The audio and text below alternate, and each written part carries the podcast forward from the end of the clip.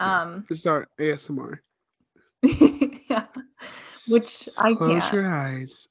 I wait. I should we do an ASMR but with different theater characters? I don't know. Should we? I don't know. Comment on our social media page.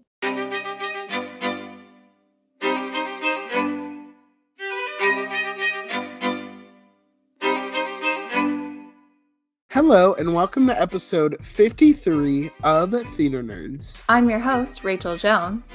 And I'm your other host, Taylor Reed. Theater Nerds is a podcast about our obsessions with theater, where we will explore all aspects of theater, musicals, and everything in between. This podcast is not set up to be a deep dive into technique or theater history, but we're hopeful that no matter if you're an enthusiast like us, or if you've only seen your Super Bowl party's production of The Wizard of Oz Jr., you'll enjoy this podcast. So cue the orchestra and come nerd out with us. In case you guys didn't know, you can find us on all major podcast platforms. That's right. You can also leave us a star rating and review on Spotify and Apple Podcasts. And please do because that helps other listeners be able to find us better. Yes, leave us those reviews. Maybe we'll read one of them on the show. Um, to find out more about the Theater Nerd Cult, check us out at theaternerdpod.com, or you can also find us on Instagram and Twitter at Theater Nerd Pod and on Facebook at Theater Nerd Podcast. In today's episode, we're discussing a Tony's Rewind.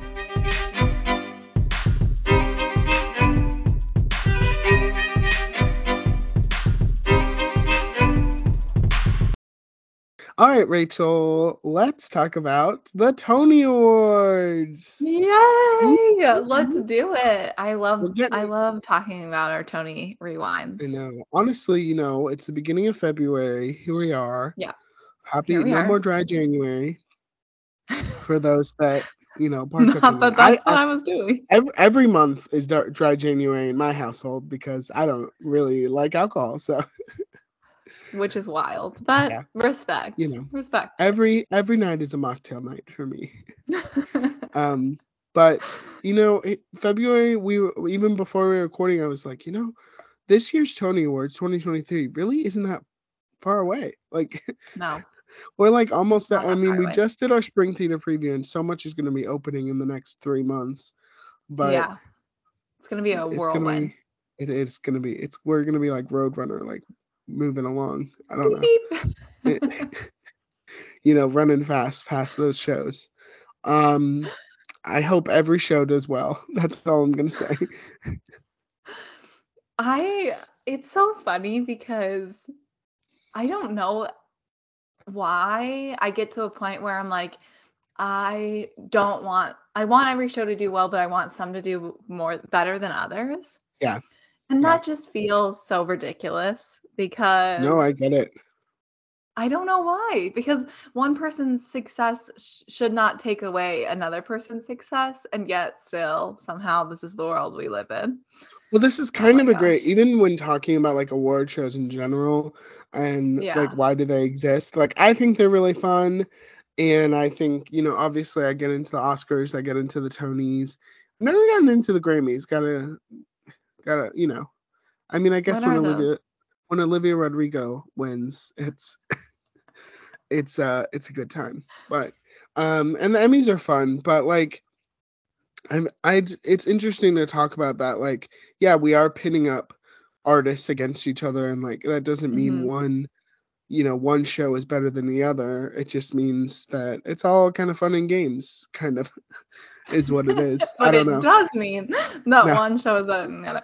I think what's what I think what is cool about the current Tony Awards that we're going to talk about today is that you heard a lot of language from people who were handing out awards and from winners about how this is a recognition of the hard work that they've done. Now, Yeah. instead of like we're better than other people, which I don't think has ever actually come out of people's mouths at No, a Tony no. Award. But I think it it's important to think I think for me more about how this is recognizing the really hard work that everyone's doing and a nomination itself which we have learned, especially the last two years, is Mm. a recognition and should Yeah. be celebrated just as much as taking the Tony home or taking the award home.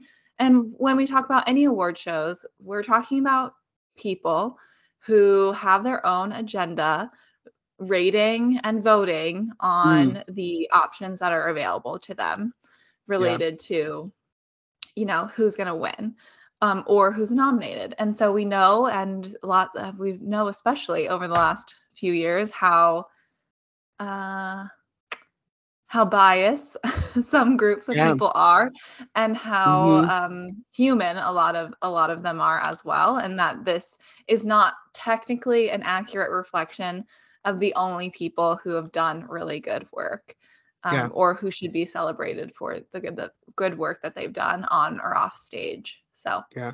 And any show's gonna have its fan base. Like any small Right. show that you know may even not get nominated will will have its fans, and I think that's what's always fun is that even if a show doesn't get nominated, it's always gonna have people that love and adore it, which I think is really great.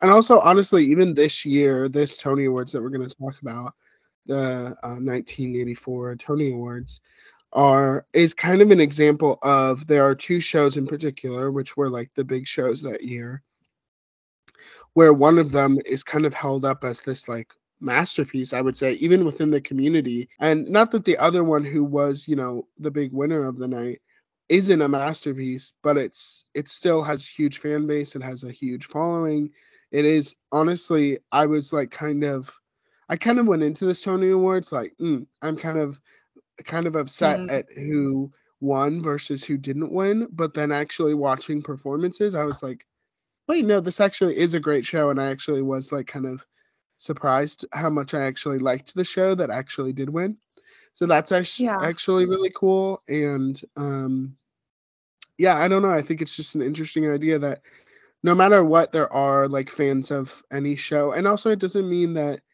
you know there are shows here that didn't win that still you know kind of stand the test of time um even with that. Even watching the performances i was like wow these at the time these were great performances.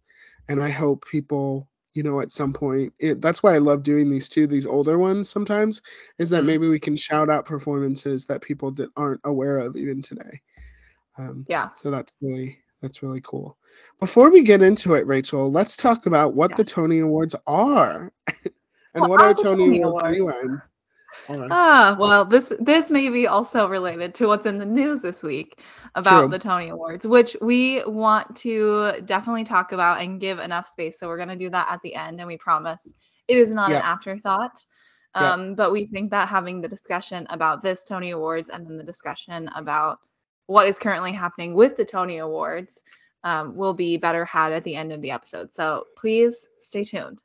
that's right But the Tony Awards, it's like the Super Bowl for theater, which is so relevant because it's almost the Super Bowl. it's almost the super bowl this is the theater super bowl that's right Wow, this is the theater Super Bowl, except that it's not at all the same because there are many teams competing for a variety of awards, and it also celebrates the theater uh, year from like the previous year. So the right. spring and the fall, um, which is very hard when you think about it. It's like an academic year instead of is- like a yeah. calendar year. Weird. Anyway, that has also changed over the years of when shows can be qualified. Um, but the awards were founded by none other than theater producer and director Brock Pemberton and named after Antoinette, or Tony, Perry, an actress, producer, and theater director who was the co founder and secretary of the American Theater Wing. Mm. And the first Tony Awards were held on April 6, 1947. That's right. And here in our Tony's Rewind,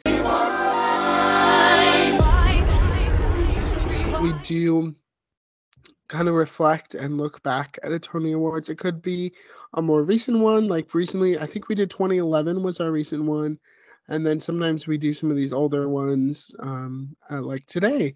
And Yeah. I do want to let listeners, if you guys don't know, we always put in the show notes a link to the link. history of the Tony Awards and also voting, things about voting and trivia and all of that. So if you guys want to look up that stuff, you can And- check it in our description. We will link, when possible, to a video of the complete Tony Awards. Oh yes. So yes.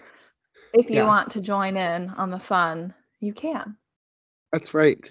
Yeah, I do actually. I did want to shout out the YouTube account that we always um, Yeah. watch these Tony Awards. Miss Pooch Smooch is the is the YouTube account. Thank you, Miss Pooch Smooch, Incredible.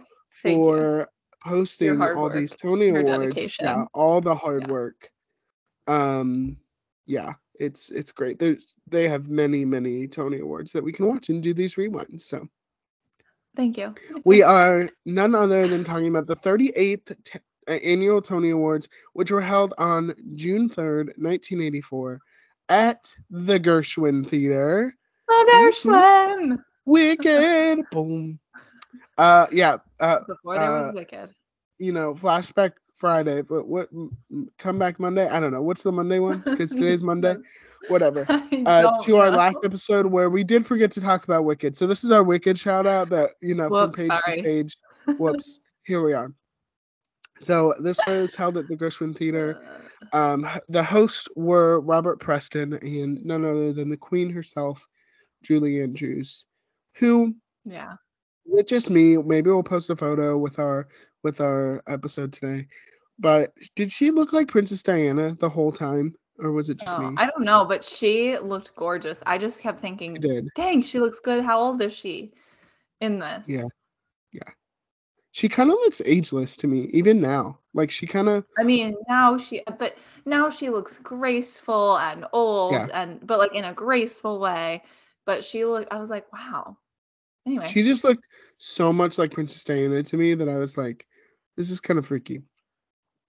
Anyway, these are of course shows that were open in the 1983 and 1984 season. Rachel, Thank talk about how this Tony Awards was a little bit different than a lot of the other ones we've talked about, and explain to the li- great listeners out there why it was a little bit different. number one, people did not speak very long. Loved that. True. I loved that. Um, Still two hours was- though. It was still somehow two hours. I don't know Yeah. how. Well, actually, probably how. Um, so obviously, it had best musical, best play, best revival of a play, but no best. They called it something different though. It wasn't best revival. What did they say? It was like I forgot. It was like best retelling or something. I don't know. Anyway. That's because there was no revival of a musical category. Oh, that's true. Um, but they had all the somewhat normal things, and they had the musicals um, who were up for best musical sing and perform. Mhm. But they were also doing something very special for th- basically three um, composers. I'll I lumped one group together because there's actually two of them. But then they talked about their entire work up until now. I found this so interesting. so interesting and so Yeah. fascinating. It like they literally did like a whole medley of songs with with like a um narration of when it happened and who Yeah. played who and all some of the original players of these characters came out and sang and so they did this for Kander and Ebb so John Kander and Fred Ebb and they did this for Mhm. Jerry Herman Yeah. and they also did this for Stephen Sondheim We've seen and it yeah. was so interesting. It was very Mm-hmm. interesting. And they did it like they did um Kander and Ebb first, and then they did Sondheim in the middle, and then they Yeah. did Herman at the end. And like I said, they were there was stuff like um awards spaced in between them. But they basically went from the first shows that these uh you know composers or lyricists wrote Yeah. to the current shows that were potentially on stage or or nominated. It Yeah. just I liked it. It just was strange. Which, if you think about it, so the other show that was nominated for best original score, because all three of those composers were nominated, was Right. Baby, which Right. was David Shire and Richard Maltby Jr. But they didn't do anything for them. it was like they just know, did like these so giants. weird. It's like I kind of feel bad for the other people. Although if you look up, those two had only had like maybe three or four credits before. I still feel Um, like you could have done something for them. Yeah, I know. The other thing that was weird is that they would. I actually, I didn't think it was weird. I actually thought this was a very interesting way to do it. Mhm. Um, it was it was almost like they were doing like an in memoriam for for every single person. Yeah, That's what. Yeah. Uh, well, at first when they did Kander and Ebb, I had I literally I I this is my ignorance. I had to Google did, when did Kander John Kander when did Fred Ebb die? yeah. Because Well, I was John, like, maybe John this is. still alive. I know. I need Yeah. to know because I was so Yeah. taken aback about how it was happening. It really felt like the we didn't. I I want everyone to know we didn't even do a good enough job tributing Sondheim the way that they did. When No, I don't think so either. In the audience. I don't think because had, in I don't think Into the Woods had been produced yet. No, but I'm just saying, like we when when this is Stephen died, when Sondheim died, and we did the thing at the Tony Awards Oh right, year, right, right, right, right. We yeah. didn't even do as good of a job as they did, and he, his Yeah. works weren't complete. You're right. You're right. Um, yeah, also to shout out John Kander and, and Fred Ebb, of course, this year, the New York, New York. Um so many things are coming back this year. Obviously with Sondheim's works, Yeah. there's so many of Sondheim's works coming back this year. But also New York, New York, the new musical with music by Kander and Ebb and lyrics by also Lin Manuel Miranda. And that's very interesting. Um, that even that they're still relevant even today, which is really Right. cool. Super cool. Yeah. Um yeah, the, so the one thing that I thought was was that they would do like the beginning of the segment with the of the composer of whoever it was and then they Mhm. would cut to like do some awards and then they would go back to the same so I was like a little confused. I was like, "Oh, we're still doing the Stephen Sondheim tribute?" Like I was like really confused. and I know, Yeah. I know it. I It was feel it was a wild show. It was very wild. It was And- wild. And the other thing I found that was so interesting was the order in which they did the awards. Correct. Yeah. And the order in which they did the shows that were actually nominated. Like yeah. so strange. Yeah.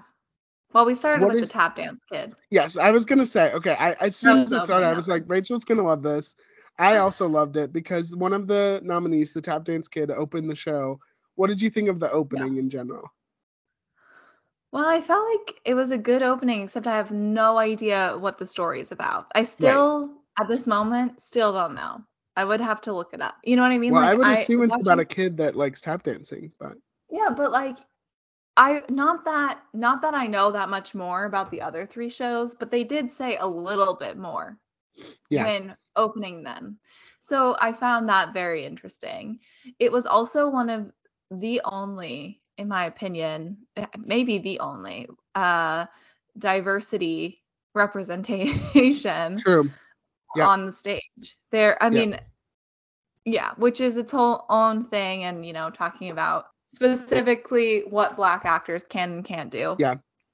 Yeah. Um, but yeah, it was, it was good. I mean, the sh- the the, I, they did more than one song. I think that it was a Yeah. medley of songs, Mhm. although it was not a lot of singing. It was a lot of tap dancing. Oh, they did one song, Fabulous Feet. Was it just one? Yeah. Okay. Also, shout out though, Alfonso Ribeiro from Fresh Prince of Bel Air was in the original. Yeah.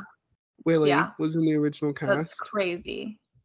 I also could not see very well on the recording, um, but I was like, I, I can't see their taps on their shoes because they're wearing tennis shoes. It was interesting, yeah. The ensemble specifically, I was like, are they wearing tap shoes? But they must be wearing taps on their tennis shoes. And the outside just looks like tennis shoes because then I saw the speakers on the ground, like the microphones on the ground. Uh huh. And I was like, they have to be doing that on stage. And they're Yeah. clearly dancing live. I will say, whenever people say like, "What's your favorite sound?" ever, I always say tapping. I always say, the sound of tapping is just so cool. Especially, it was So good. amazing to see all those dancers, and they were all so in sync, like every Yeah. single one of them. And tapping is really hard to do in sync. Um, yes, Yeah. can confirm. Can confirm.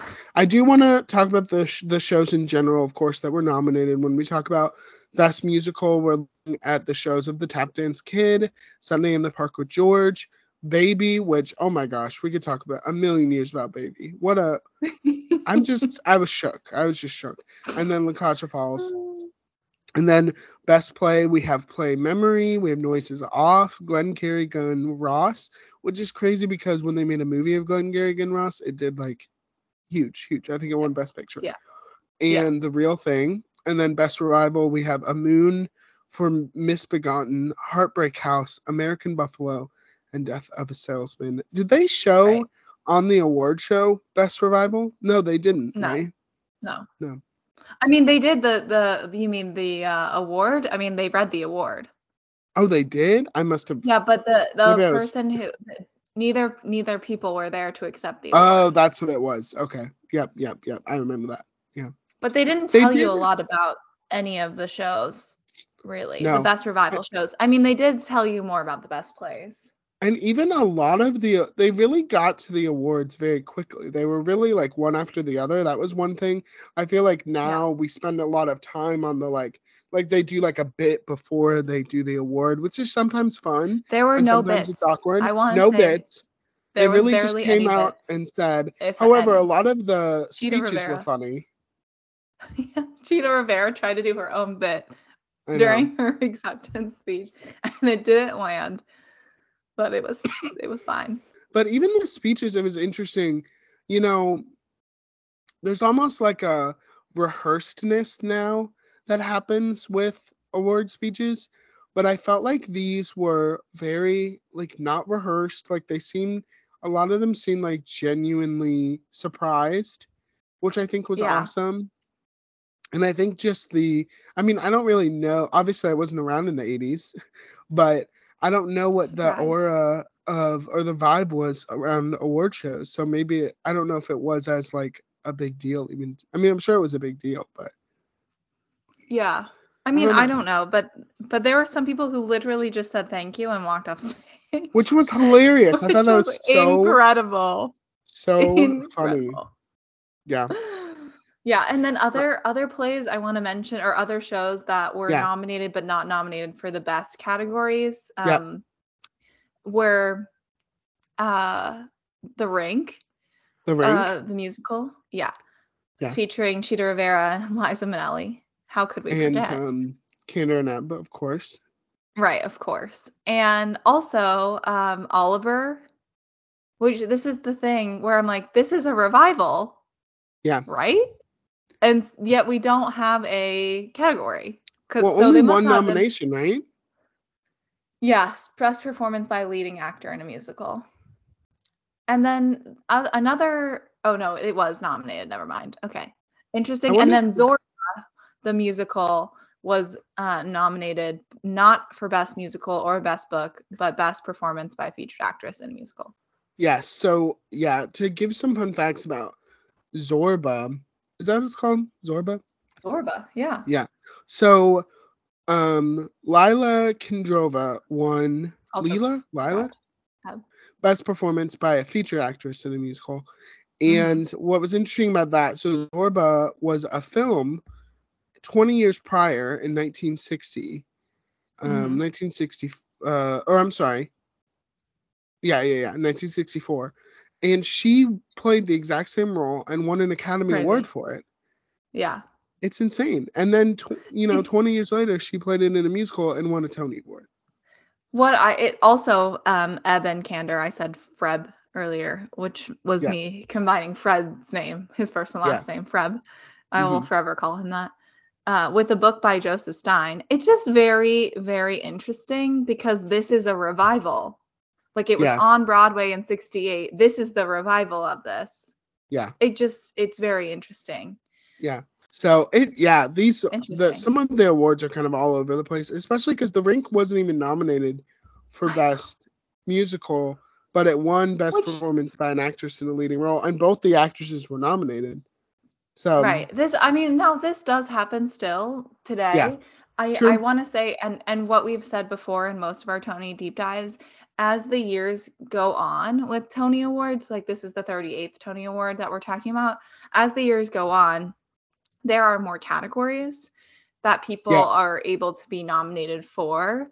Um, and like, you know, the technical parts of direction of plays and musicals get even bigger, and there's more categories around them. Um, so I think that that's also important Yeah. to note. for sure. Yeah. So the two big shows that, and kind of maybe the big discussion I want to talk about around this Tony Okay. Awards, what I was thinking, and Yeah. make sure you can stop me whenever you want.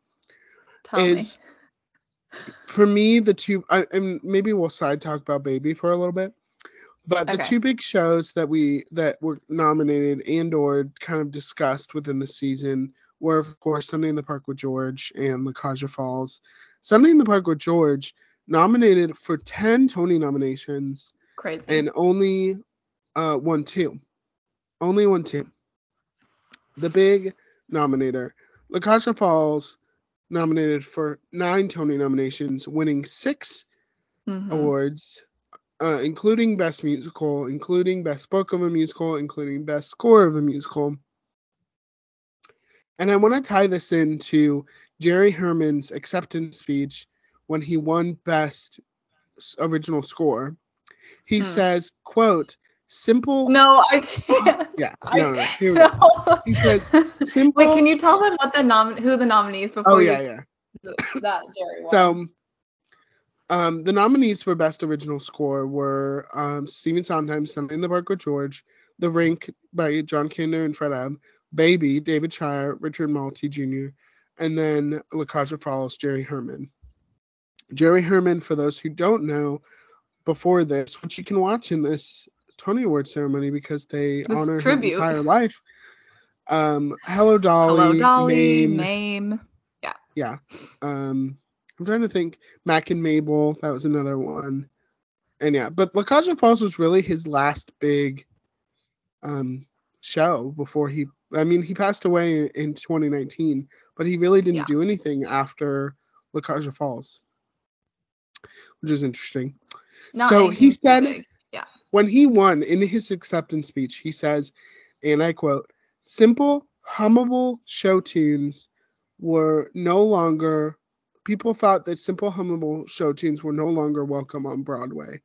And they're basically back in the theater where La Cage aux Folles is playing, which I think is such, I mean, it's blatantly a dig to Stephen Sondheim. I mean, there's Mhm. no way to go around it. I mean, Sondheim is known at this point with Company, with Sweeney Todd, for with Sunday in the Park with George, for making songs that really have the audience sitting up, sitting forward, and really listening and really thinking about the lyrics and really, you know, Sondheim is not a composer who, I mean, he makes like songs that you'll remember, but he you, he really wants you to think about what you're listening to which I think is, you know, an int- I mean, I love Sondheim, so I think it's a great, jo- I think it's wonderful, but I think it's just so inter- it's like just such a blatant dig to him. I just, I don't understand. Like, if I was Stephen Sondheim sitting in the audience, I'd be like, well, f you. That's such a like, that's so disrespectful.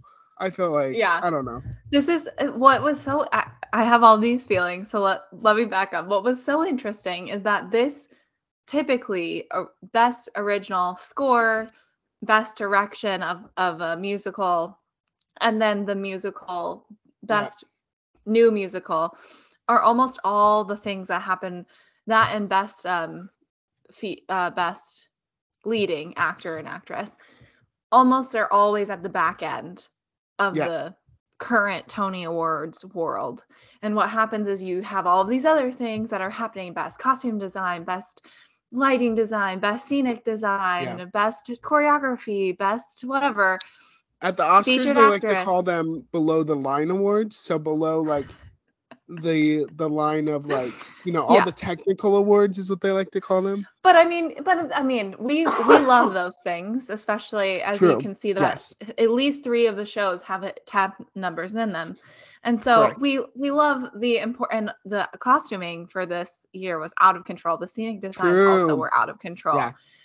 But right, like all of that normally happens first, and so most of us, which is why when things look like it's going to sweep, we know because they have started to gather these other awards too and lead us to this moment of like this is going to be the show that wins or the person that wins the best book or the best right because we've had all these other moments where we're Right. like oh uh, and if if a show is winning them all all of those we're like it has to be this and sometimes we've been very wrong about that we've had shows that have won literally everything else and then best musical goes to someone else Yeah. Yeah. um, but what was interesting in this Tony Awards, what was interesting in this Tony Awards is best original score comes like first. Yeah. It was like one of the first things that was given away for And the th- well, they did category. scenic design first, which did end Yeah. up going to Sunday in the Park or Yes, George. that's true. I think they did scenic and lighting design right before Yeah. this, but still, I'm like, it just felt like, whoa, hold on, we're giving the whole baby away already. Mhm. And Not to shout out baby, there it is. I know, not Yeah. to shout out baby. But I agree. What then happens? So La Cage aux Folles wins for best original score, music, and or lyrics. Jerry Herman goes up there, and this is how he starts it. There's been a rumor going around for the last two or three years in the theater industry. Yeah. And then he says what Taylor said. He says, you know, that simple show tune, that si- simple hummable show tunes have gone out of style or something like that. Yeah. And I kid you not that I had to pause that recording because I could not believe he just said that. Yeah. And without context, if you didn't know who Stephen Sondheim was, it would be it would just feel like a one-off kind of thing because he's right, Jerry Herman. Hello Dolly, like Mame, all of those are very like I don't know any of the lyrics, but I can tell you that I could hum most of the songs in both of those shows. And Yeah. I've seen Mame once as a kid. yeah. So I get it. And it is true. They get stuck in your head. They do. But to so clearly that be a dig at Sondheim was kind of like, you just won. Why did you need to say that? I you could have said, you could have said something like, I'm so like, thankful to have, like, be working on this show that brings back lighthearted thoughts to theater. It just the way that he said it set it up to be like, see, everyone was wrong. Sondheim isn't as good as people think. Correct. Yeah. And that might not have been his intention, but it's really hard to not think that that was his intention based off of the way that he set up what he was saying. Well, you know what's interesting as well is that the direct reaction to this is Sondheim goes and makes Into the Woods right after this. And Into the Woods, especially the opening number, is like one of the most hummable song like like like it's so um, it's almost like he Sondheim went home and was like, you know what, I'm gonna show Jerry Herman. I'm gonna show him that I But the other thing that happens with Into the Woods is that it's so lyrically dense. It is Yeah. so dense with lyrics. for sure. And yet still it is hummable. So I think Yeah. yeah, I, I I definitely think that this is a not not that really it is, but it felt like a Mhm. classic composer crash or clash um which is what i imagine uh Rodgers and Hammerstein kind of situation was happening with other composers at the time of like we think we're doing it right we, we and our Right. style is and you're Yeah. not um So yeah, the other big question I want to pose too is that we've kind of had this discussion before of like the show that is more serious versus the show that is more of a mm-hmm. comedy. And I think yeah maybe looking at the years such as like Next to Normal versus Billy Elliot or even Kinky Boots versus Matilda, these are the years in particular that kind of stick in my brain, especially when when shows those shows in particular, I have such a connection to Matilda. I have such a connection to Next Normal that didn't win.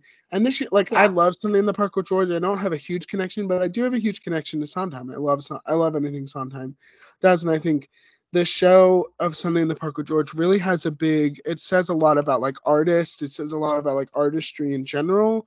Um, it has a lot to do with the artist and their work relationship, and it, it has a lot of things.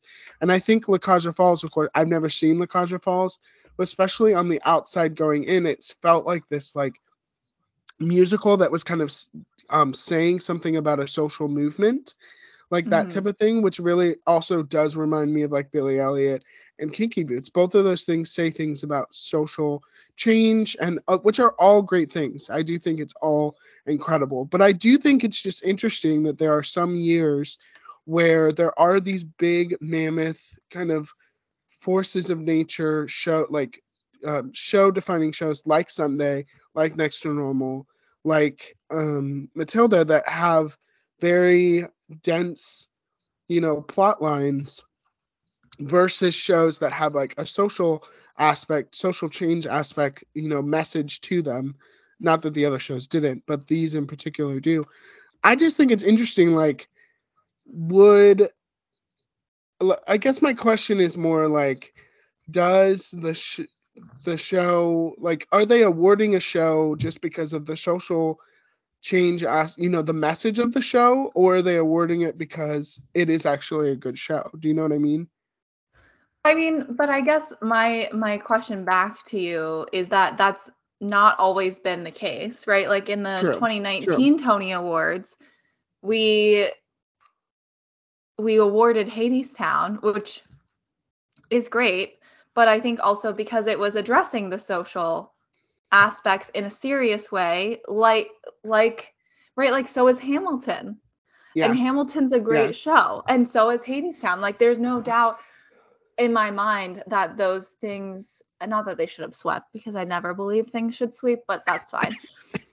um, but you know what I mean? Like there's no doubt that they didn't deserve those awards right. just because they were talking about things in a way that was making us think about social movements. Yeah. And so I, I I think specifically the best score category is where this is the hardest for yeah. this because very clearly to me Sunday in the Park with George should have won best score. Yeah. We can talk all day long about whether or not it should have won best musical or not. I that is more to me of like, well, there are all these factors, but when you're specifically talking about the actual lyrics and music, it should have been Sondheim. One thing, if you don't know anything about La Cage aux Folles and you're like, what the heck, and you will try and Google oh, yeah. it, you won't That's know how thing. to spell it yeah. unless you're a French person. Um, mm-hmm. but it's it's basically a play that was performed in, in 1970s France. in France. Yeah, it's the yeah. same. So you might know the French play also named La Cage aux Folles. Not the same as the musical that was produced in 1983. Right. So Harvey Fierstein, also a big person in this. I personally think this is part of. He was already successful, but I do think this was a large part of where he ends up going in mm-hmm. his career and defines kind of who he is in the theater industry in a lot of ways about the tone right. of his voice and and what he has to say. I will say La Falls centers around um the it's the first time on Broadway not off Broadway, but on Broadway, where there is a homosexual relationship that is the center of a Broadway show. Right. Or of a Broadway musical. Um yeah.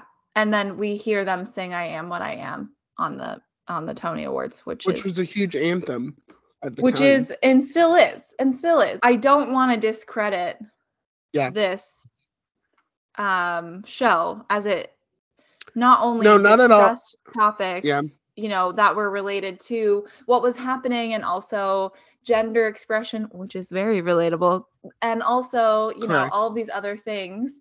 Um, and that it not only talked about them within the confines of the musical itself and like within the book itself, but it also the way that it staged it, who it had in the show, how they talked about their off Broadway relationships. Um, personally, like it broke down a lot of barriers that were existing in the 1980s and before then, and even still exist, obviously, uh, Right. around what it is like to be a gay person in the theater. hmm I that is important because the what what shows um what shows do for audience members is about challenging us and challenging our ideals and also entertaining us.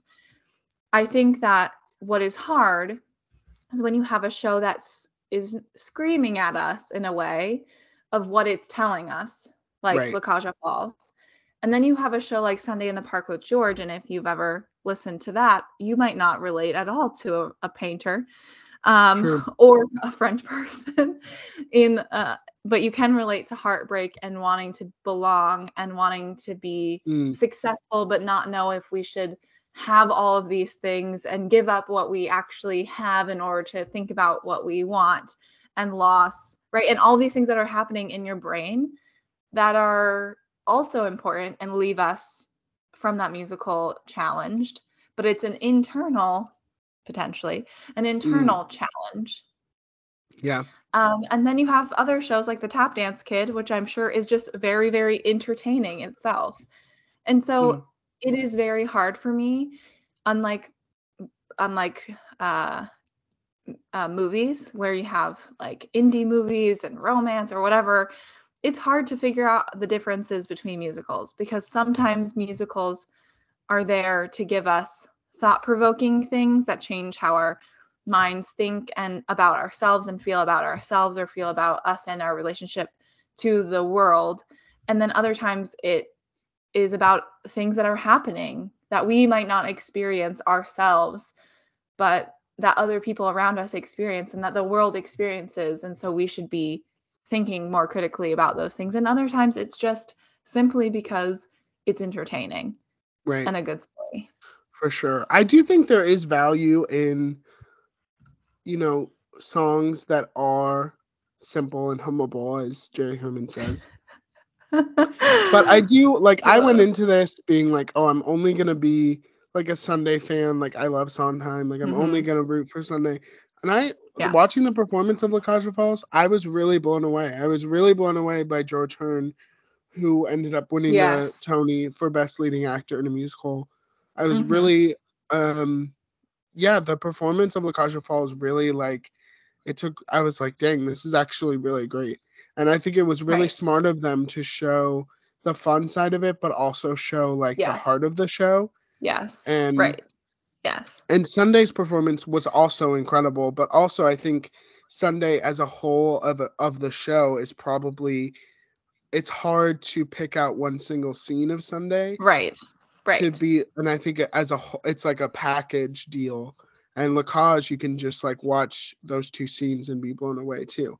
I mean that that's kind of an Mhm. overgeneralization, but yeah, I don't know. I think it's just an interesting discussion and I think sometimes the Tony Awards go with the popular show and sometimes they go with the show that just means the most to them. I even think about the year Fun Home one. Like that wasn't really like the popular show. No but- it's not popular No, it's really and it's also really dark, like it's a really sad show. It's not really and- uplifting. And staged so differently where Yeah. three actors play the same character yeah.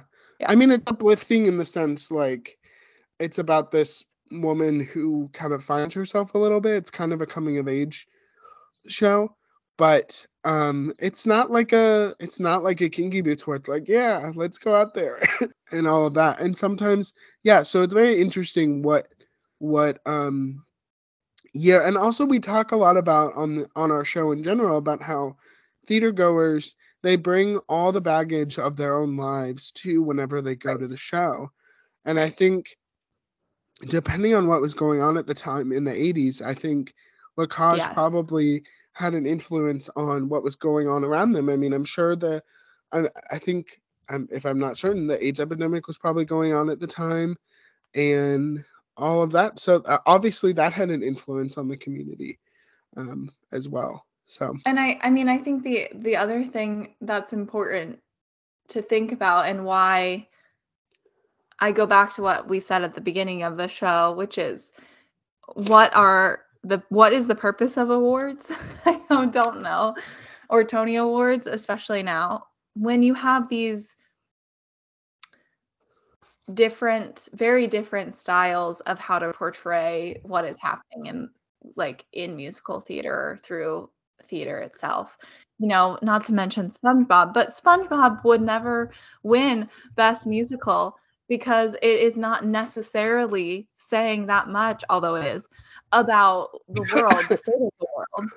You should all watch it because it, it is really saying a lot. But you know I mean? Like it's not blatantly saying a lot about the state of the world, and it's not a novel um journey. It's a here it's a heroine journey. It's a very Odyssey-esque version of a of of characters that have existed before. It is not earth-shattering. It doesn't necessarily make you walk away thinking hmm about how you should live your life differently. It might, and that's great.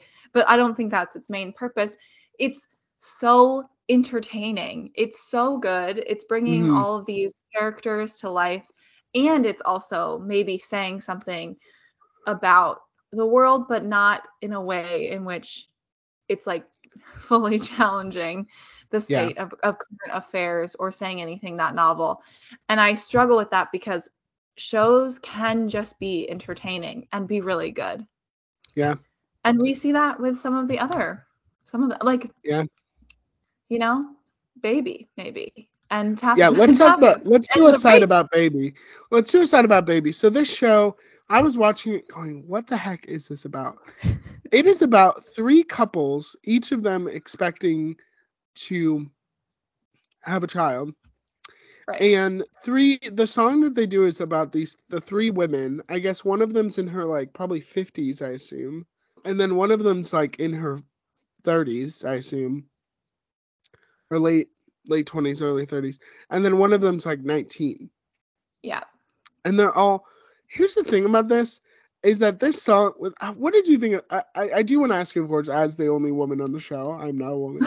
What did you think about this song in general? I was just like what is going on i choose this i, I it was just i felt like it was all over the place and i also felt like could this show exist today i don't know Well, that's a, the second question is a good one.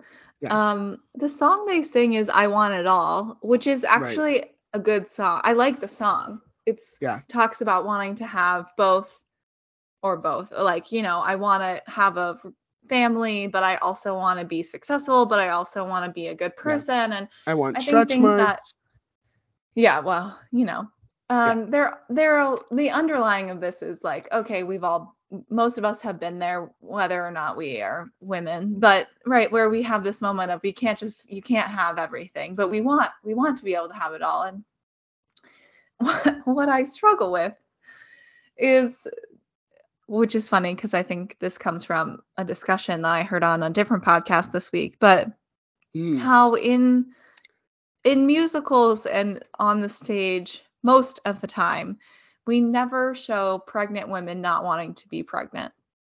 Mm, we show yeah. people having miscarriages. We show people i mean waitresses maybe the closest we get but we show people who are pregnant and are not sure how they're going to make it or like are pregnant by bad means or you know have a green baby and it turns out to be the wicked witch you know just crazy things. But we often don't see women get an abortion or not Yeah. keep their child on the stage.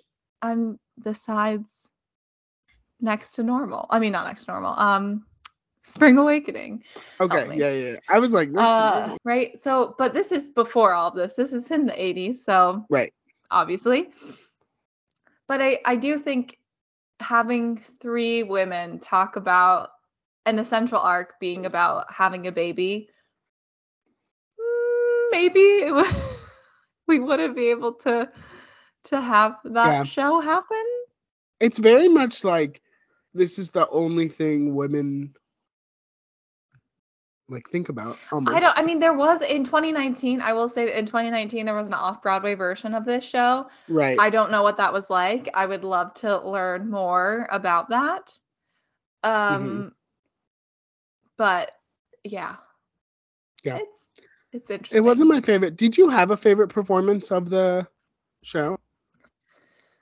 out of the best musical nominations or Mhm, out of all of the Well, all the it's it's really hard to count it. I mean, I feel like all the performances it's a lot. But what about uh, the best musical?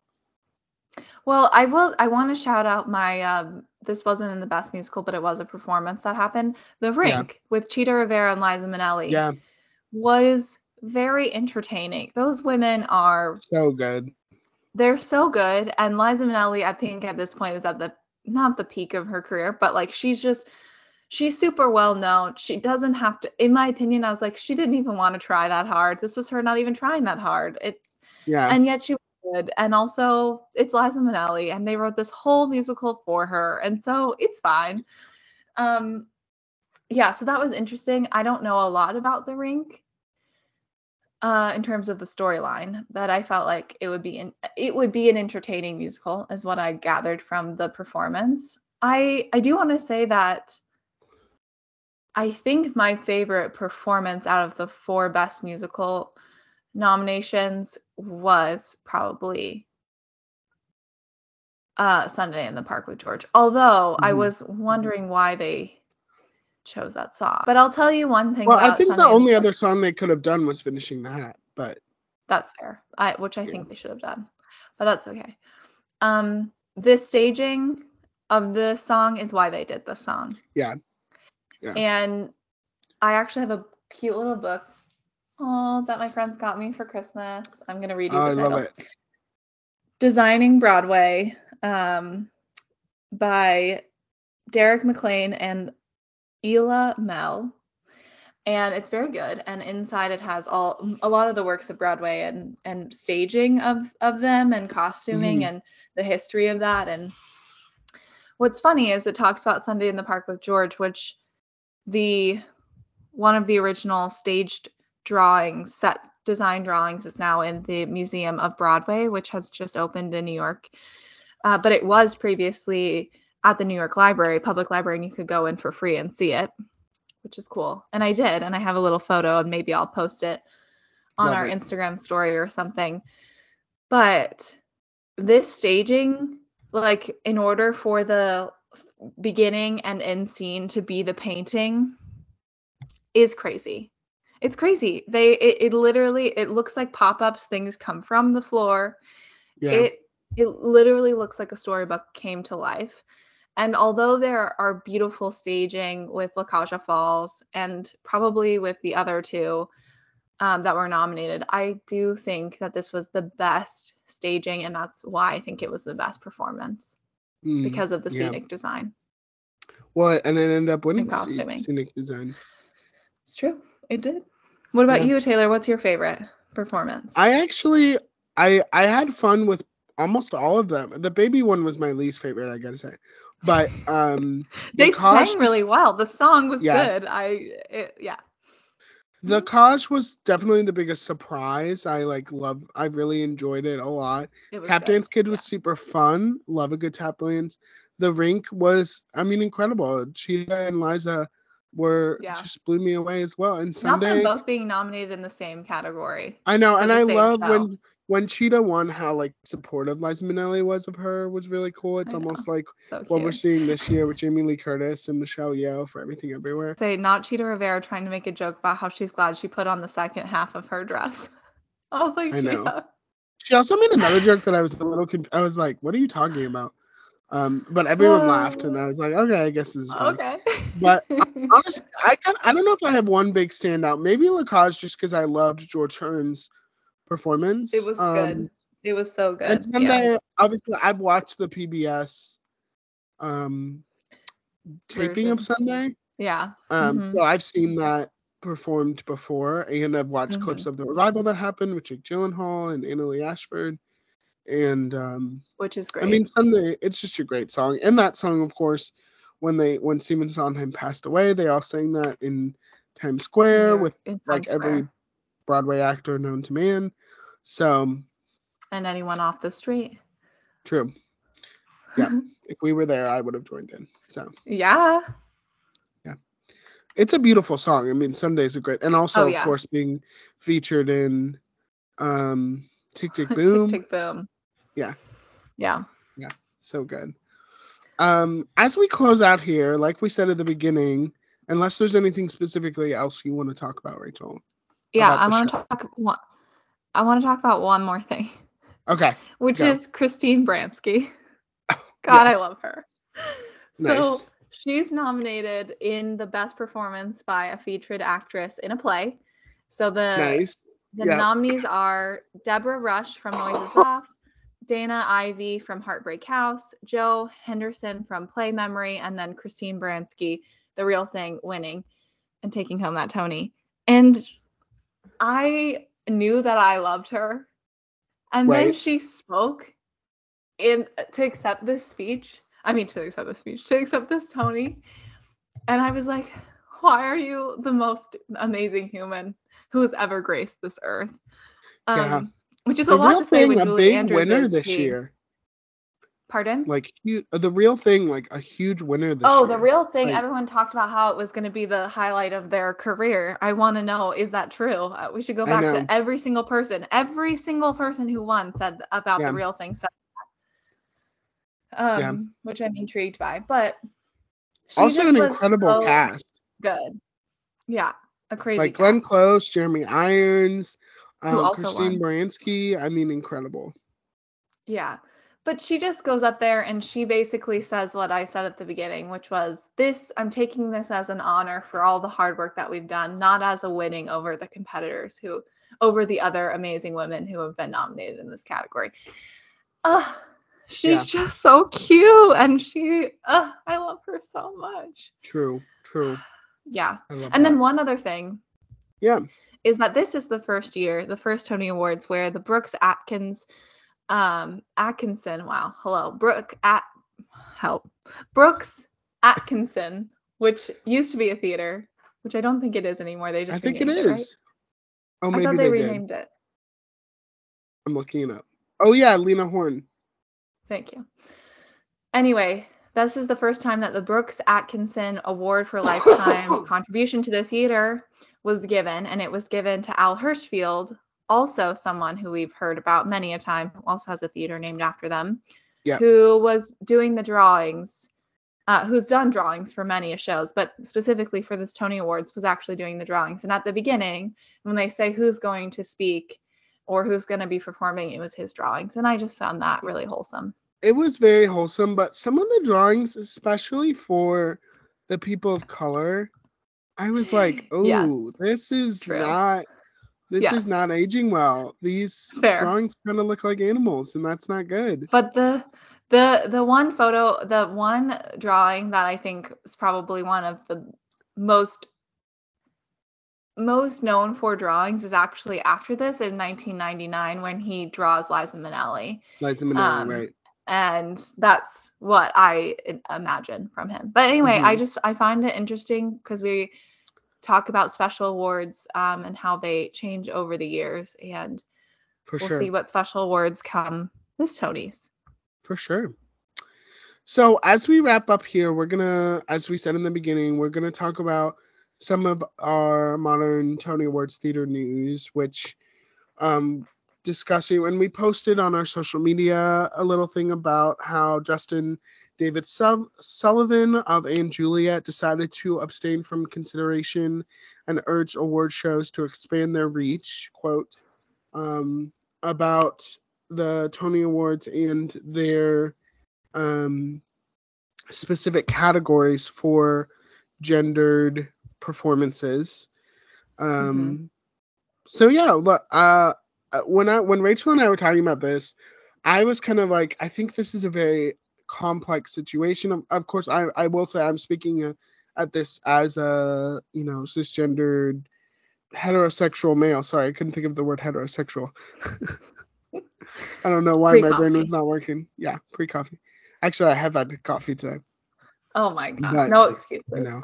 it's my it's my sickness. That's what I'm blaming it on. But I am speaking it as as that, and so I think it's a complex situation because, at least from my point of view, it's like Rachel and I were talking about how do you split like you could split the performances up into like new musical performance versus revival, which we've talked about, you know, for the past year of them doing that anyway. But also yeah. you could just say best performance in general. But I think I don't know. I feel like if you can can part of me is like, can you compare uh performance? Like what if what if you know there is a show where the female performances are stronger than the male performances, or what if or or the non-binary performances, or what if like can you compare them all? I mean, I guess it's we're kind of comparing them all in general, but also what if there's a year where there's just like three shows about that have women performances and there's not enough to compete anyway? I don't know. I just think that's messy and come it's not not messy but complex. And then also like what was that? I, there was another thing I talked about. But anyway, Rachel, what do you think about this conversation? Like what what is your point of view from it? Yeah, I mean, first, I think you know, um, if you're interested in reading the full article that came out um, after Justin's um, statement that they released to Playbill or. On their Instagram, you can read the two articles we'll link down in the show notes, which is from them or from New York Times. If you're not a subscriber, then you can read the them one. Yeah. Um, and the quote at the end was I was disheartened to learn that the Tony Awards are not planning on making this year's nomination categories more inclusive of gender expansion or trans non binary performers like myself. So, Justin also per- plays a non binary performer. So, they are non binary themselves, but then they play a non binary character right. in the musical and Juliet. So, I, I think that the quote is important here that it's about expanding the idea of what gender um, inclusivity looks like within these roles or specifically making a trans or non-binary performer category. Yeah. I don't necessarily think, although we can talk about this in a second, I don't think that Justin's quote was to say that we need to do away with the idea of gender within categories. Sure. But Justin's quote comes after the outer critics circle um, decided that they were going to do away with gender uh, categories, gendered categories for this 2023 ceremony. Mm-hmm. So they're doing outstanding lead performer in a musical, outstanding lead performer in a musical, I mean, feature performer in a musical, outstanding lead performer in a play. Um, and then the same for off Broadway plays and musicals. So they're breaking it down into four categories that are not gendered. I know that this has been a conversation in the Broadway community for a while. I, yeah. I too come at this as a cisgendered person. Um, and now I'm coughing. I think I gave it to you. the I think that it's complicated, yes. But I also think that as a theater, um, as a I mean, as an industry who continues to say that we are inclusive, who continues to in 1983 have a, a hit Tony winning, multi Tony winning nom like musical be about you know homosexual like the first homosexual you know on musical relationship. Right. That why in 2023 we haven't decided how to be inclusive in the way that we give awards. We continue to have productions on and off broadway talk about the realness and and and the experience of people who are non-binary people who are transgender people who you know are experiencing not just what has been typical in the past and yet we have these categories that are gendered and re- and related to their performance as a gendered person instead right. of their performance as a performer and so one of the things that, you know, I've I've read a lot about this and I know that Taylor has over the last week and just also before then because we've talked about this before.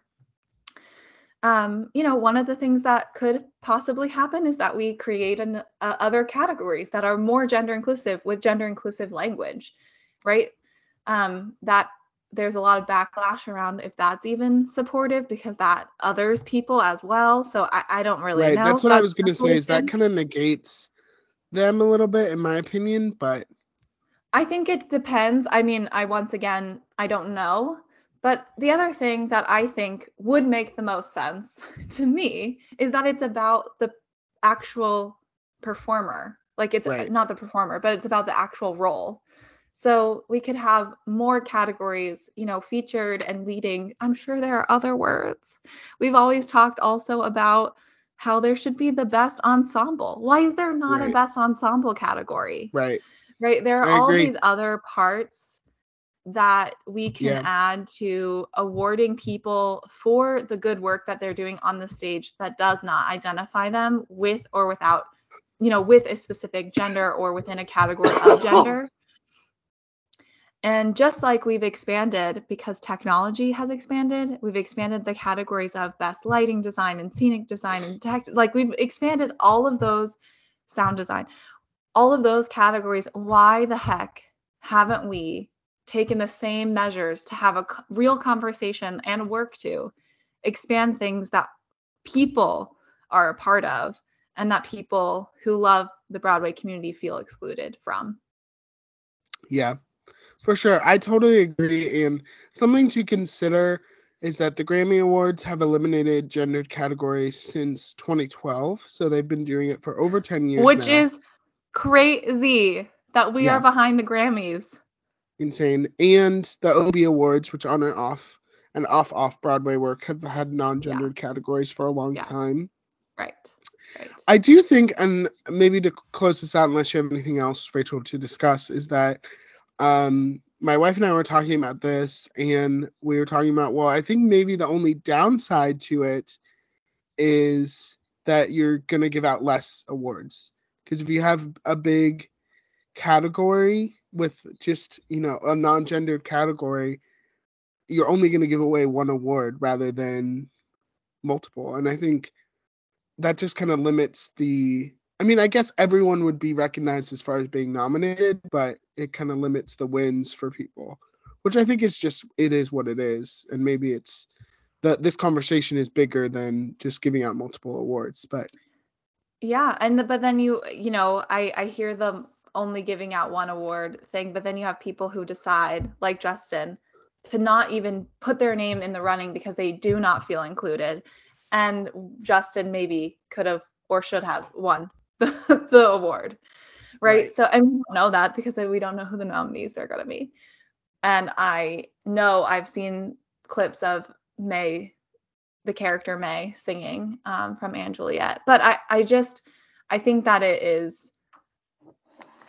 when we are excluding the people who we say we're including on the stage from benefiting from the industry part of the theater, we're doing them, we're doing them a disservice, and everyone's participating in that disservice. And that is not just included, not just about um, gender inclusivity that also is about race um, because we we didn't mention really but in our 1983 tony awards there's like four black people in the whole the whole time televised the whole time which one of them did win? So uh, yeah but uh, you know what i mean like it's it's it is very clear that the theater industry needs to do a better job about being inclusive and especially it should have already done this and in my opinion especially following suit of so many other awards.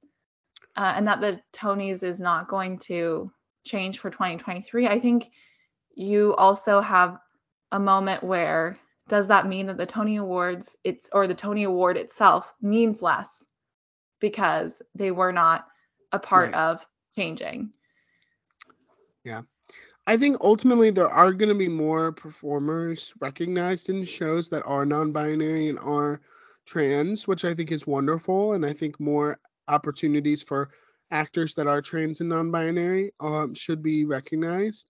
But uh, I think ultimately, in my opinion, the Tony Awards should just change, and I think they should just do it and there's going to be backlash, but I think it'll fizzle out. And I think ultimately in like 10 years, we're not even going to be talking about this. It, they just Yeah. do it and it is what, and then that just becomes the new normal. So, And I think, th- yeah, two other points about the Tony Awards Yeah. for 2023. One is that this has been a long time coming, this kind of conversation for the Tony Awards. And so it feels really annoying as a theater uh, lover to deal with the Tony Awards not dealing with this for so long. This was happening pre COVID. Um, where there were conversations and people and people who are portraying non-binary or trans characters, but they themselves were not non-binary or trans on the stage so it and just how terrible some of the tony um, uh, awards people and uh, the american theater wing handled that uh, so there's that and i think the other thing is the tony awards this year decided that you don't have to see all of the shows as a tony Yeah. voter in order to vote and that is also very interesting and somewhat Very. controversial i should say yeah, in a different way where people's identity is not necessarily at stake. So we won't give it as much uh, space here, but I'll, we'll link to that as well. And I do think that this will be the beginning of things changing for the Tony Awards. Um, and the Tony Awards are not the only awards that have been shedding light on avant garde musicals or classic musicals or performance right. performances or performers. So For sure. Yeah. we will be here breaking down all the news for you, theater nerds. Thank you, Rachel, for having this Thanks, discussion Kay. with me. Thank you. The Guys, 19 we want to know your thoughts on, mm. you know, the 1984 Tonys, but also this current discussion that we're all having, and I think it should be an ongoing, open discussion. Yeah, absolutely. well. Definitely not a done deal. All right, Rachel, let's talk about character of the week. Let's do it. That's right, This with the sniffles. With this uh, the coughs and the Yeah, the sniffles coughs- and the coughs every and- other my- sound My possible. sexy congestion noise. Ooh. People who are sensitive to sounds, I'm so sorry. Um This is our ASMR. yeah. Which I Close can't. your eyes. I Wait, I should we do an ASMR but with different theater characters? I don't know. Should we? I don't know. Comment on our social media page. Yeah. True. Okay, so this is a segment, not where we do as ASMR, ASMR. right. but where we pick a theater character that we're feeling like for this week. So we think, how have we been feeling? What have we been up to? And what theater character has similar thoughts, feelings, vibes? That's right. We would also love to hear your characters and your thoughts on the Tony Awards, 1984 in general. So comment on our social media pages. Tell us who your character is this week. You may get a shout out on a future episode. There's also on our website, you guys can go to our that we have a character form on our character of the week page. We'll link that in the show notes if you guys want to send us your character through our form as through our form as well. Rachel, would you like to know my character this week? I would love to know your character this week, Taylor. So besides being still Sicky Vicky, as I yeah, mentioned you're last week, Sicky Vicky. still Sicky For Vicky. real. Although I feel, you know, I was telling Rachel, I, I really feel fine. It's just this cough and it's catching up with me still. But I actually have been, you know, getting a lot of work done this week. I've been pretty, and I hope even the day of recording, I'll be very productive today. So I feel like this this character is very productive, and sometimes, excuse me, her productivity can be a little problematic. But I hope Oh, even as she graduates high school, she can be, you know, a little more chill, but also still have the productivity. And I am currently this week Alana Beck from Dear Evan Hansen, who is very type A productive, and I hope amazing. that this week I can channel her productivity. I love that, Taylor. Do you ha- are you the one from the pl- the music what the movie where you have the extra song, or are you the stage Oh, version? I think I'm gonna stick to the stage version where Kristolyn Lloyd um, originated her. So, Okay. I love it. Yeah. Amazing. who is your character this week, Rachel? This week, I've just been so hungry. I have no way else Angry. to say.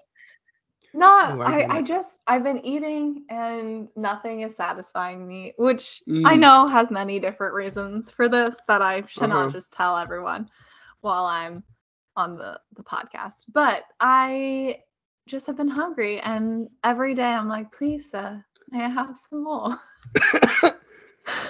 so today cough laughs, I'm cough Oliver. laughs. Oh, I love Oliver. it. Shout out Oliver Thank in the 1980s. Poor Tony. Yes. Yes. Oh, so she was a little poor orphan again. yeah. I uh, yeah, sure. That was my week. A little poor just looking orphan. for some soup. Just looking for some. Just soup. need, please, sir. May I have some more? Hmm. I'm sure that's hmm. exactly. I basically I won the Tony. Yeah, you got so. the role right there. Um, if you guys would like to join in on our discussion, check us out at theaternerdpod.com or you can also find us on Instagram and Twitter at Theater Nerd Pod and on Facebook at Theater Nerd Podcast. Thank you all for joining us, and we'll see you next week.